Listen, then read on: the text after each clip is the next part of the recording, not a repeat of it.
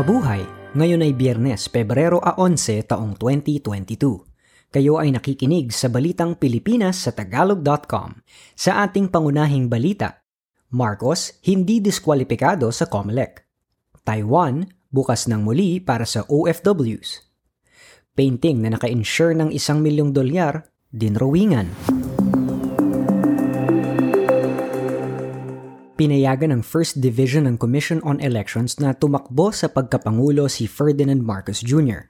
Ito ay makaraang i-dismiss ni na COMELEC Commissioners Aimee Ferolino at Marlon Casquejo ang pinagsamang disqualification case ni Marcos dahil kulang daw sa merito. Ang mga kaso ay bunsod ng pagkakahatol kay Marcos dahil sa kabiguang makapagsumite ng kanyang income tax return ng ilang taon noong 1980s. Una rito, inilabas ni dating COMELEC Commissioner Rowena Guanzon ang kanyang desisyon na idiskwalipika si Marcos dahil sa kaso. Ginawa ito ni Guanzon dahil nagtataka siya sa sobrang bagal na paglalabas ng desisyon lalo na at malapit na siyang magretiro. Sinabi ni Guanzon na nahahatulan na si Marcos sa kanyang kabiguang makapaghain ng kanyang income tax return noong 1982 hanggang 1985 Nasorpresa si Guanzon kung bakit pinayagan pa rin na makatakbo si Marcos sa pagkapangulo ng kanyang mga kapwa commissioner.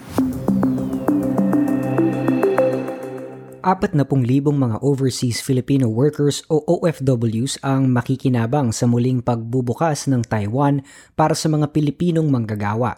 Simula Pebrero a 15 ng taong ito, papayagan na muli ang mga OFWs na makapasok sa Taiwan at makapagtrabaho. Kailangan lamang na fully vaccinated laban sa COVID-19 ang mga OFWs kapag pumasok sila sa Taiwan. Ang mga employer nila sa Taiwan ang maghahanda ng hotel na magiging quarantine facility ng OFW.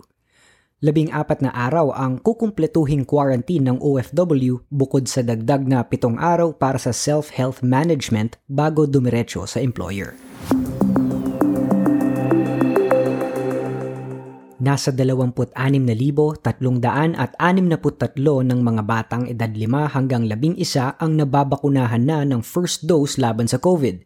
Nagsimula noong lunes ang pagbabakuna sa may 40 ospital at vaccination sites ng local government unit sa bansa. Tiniyak ni Secretary Carlito Galvez Jr., vaccine czar, na walang naiuulat na mga menor de edad na nasawi dahil sa bakuna sa COVID-19.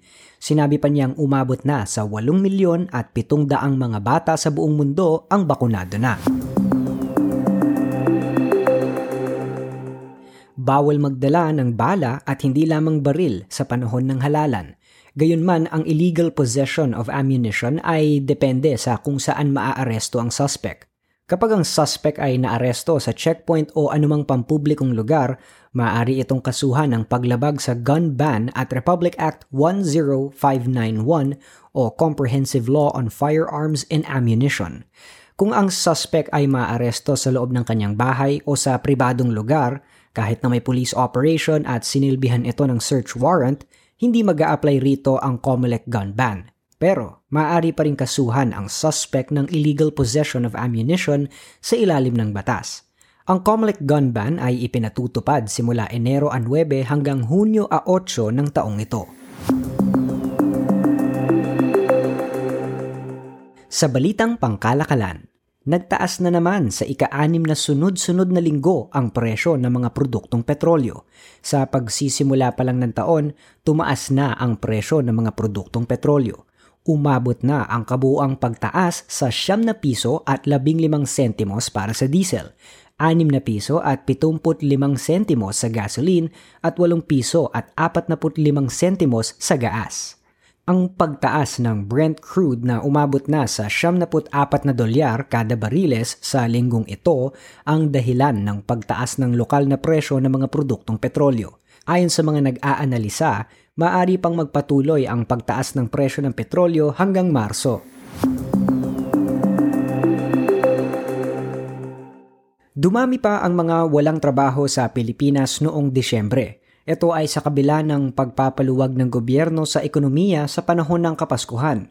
Sa pinakahuling tala, umabot sa 3 milyon at 200 at 70 libong mga Pilipino ang walang trabaho noong Desyembre. Ito ay tumaas mula sa 3 milyon at 100 at 60 libo noong Nobyembre. Ang pagdami ng walang trabaho ay bunga rin ng pagtaas ng bilang ng mga nakapasok na ng trabaho na nasa edad 15 pataas. Isang pagpupugay sa Pilipinong manunulat ng dula na si Severino Reyes sa pamamagitan ng doodle ang matatagpuan sa homepage ng Google. Ang makulay na drawing ay nagpapakita kay Reyes at isang eksena kung saan nakaupo si Lola Basyang habang nagkukwento sa mga bata. Ang Lola Basyang ang ginagamit noon na alias ni Reyes sa kanyang pagsusulat sa Liwayway magazine. Kilala rin siya bilang ama ng mga dulang Tagalog dahil sa kanyang mga sinulat na sarswela at drama. Ang doodle sa Google ay bilang pagpupugay sa ika-isandaan at anim na isang kaarawan ni Reyes. Humigit kumulang sa 87% ng mga Pilipino ay may problema sa kalusugan ng kanilang ngipin at gilagid. Sinabi ng Department of Health na nagsisimula ang pangangalaga sa oral health ng bata habang ito ay nasa sinapupunan pa lamang ng ina sa pamamagitan ng tamang nutrisyon. Kailangang bantayan ang mga kinakain ng mga bata dahil kadalasang nagsisimula ang pagkabulok ng ngipin ng mga bata sa edad na limang taong gulang. Balita sa ibayong dagat. Ititigil na ng Iceland ang kanilang panghuhuli at pagbebenta ng mga balyena sa 2024. Isusulong na lamang ng Iceland ang whale sightseeing makaraang tumaas ang bilang ng kanilang mga turista dahil dito.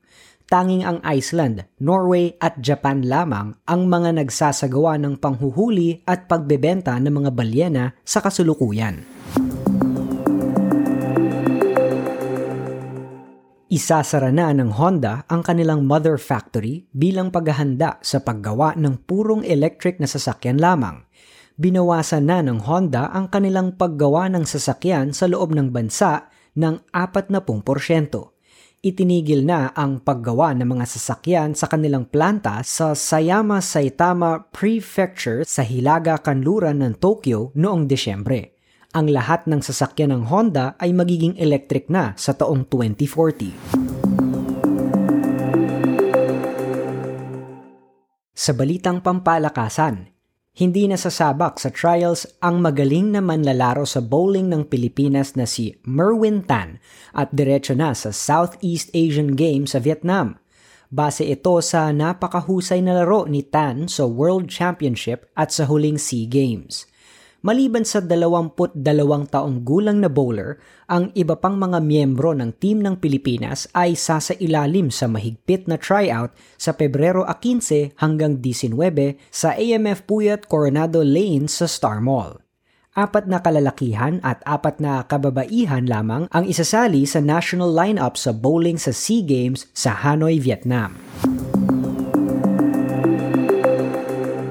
Sa balitang showbiz, Sino mag-aakalang ang romantikong relasyon sa Korean novela ay mangyayari sa tunay na buhay?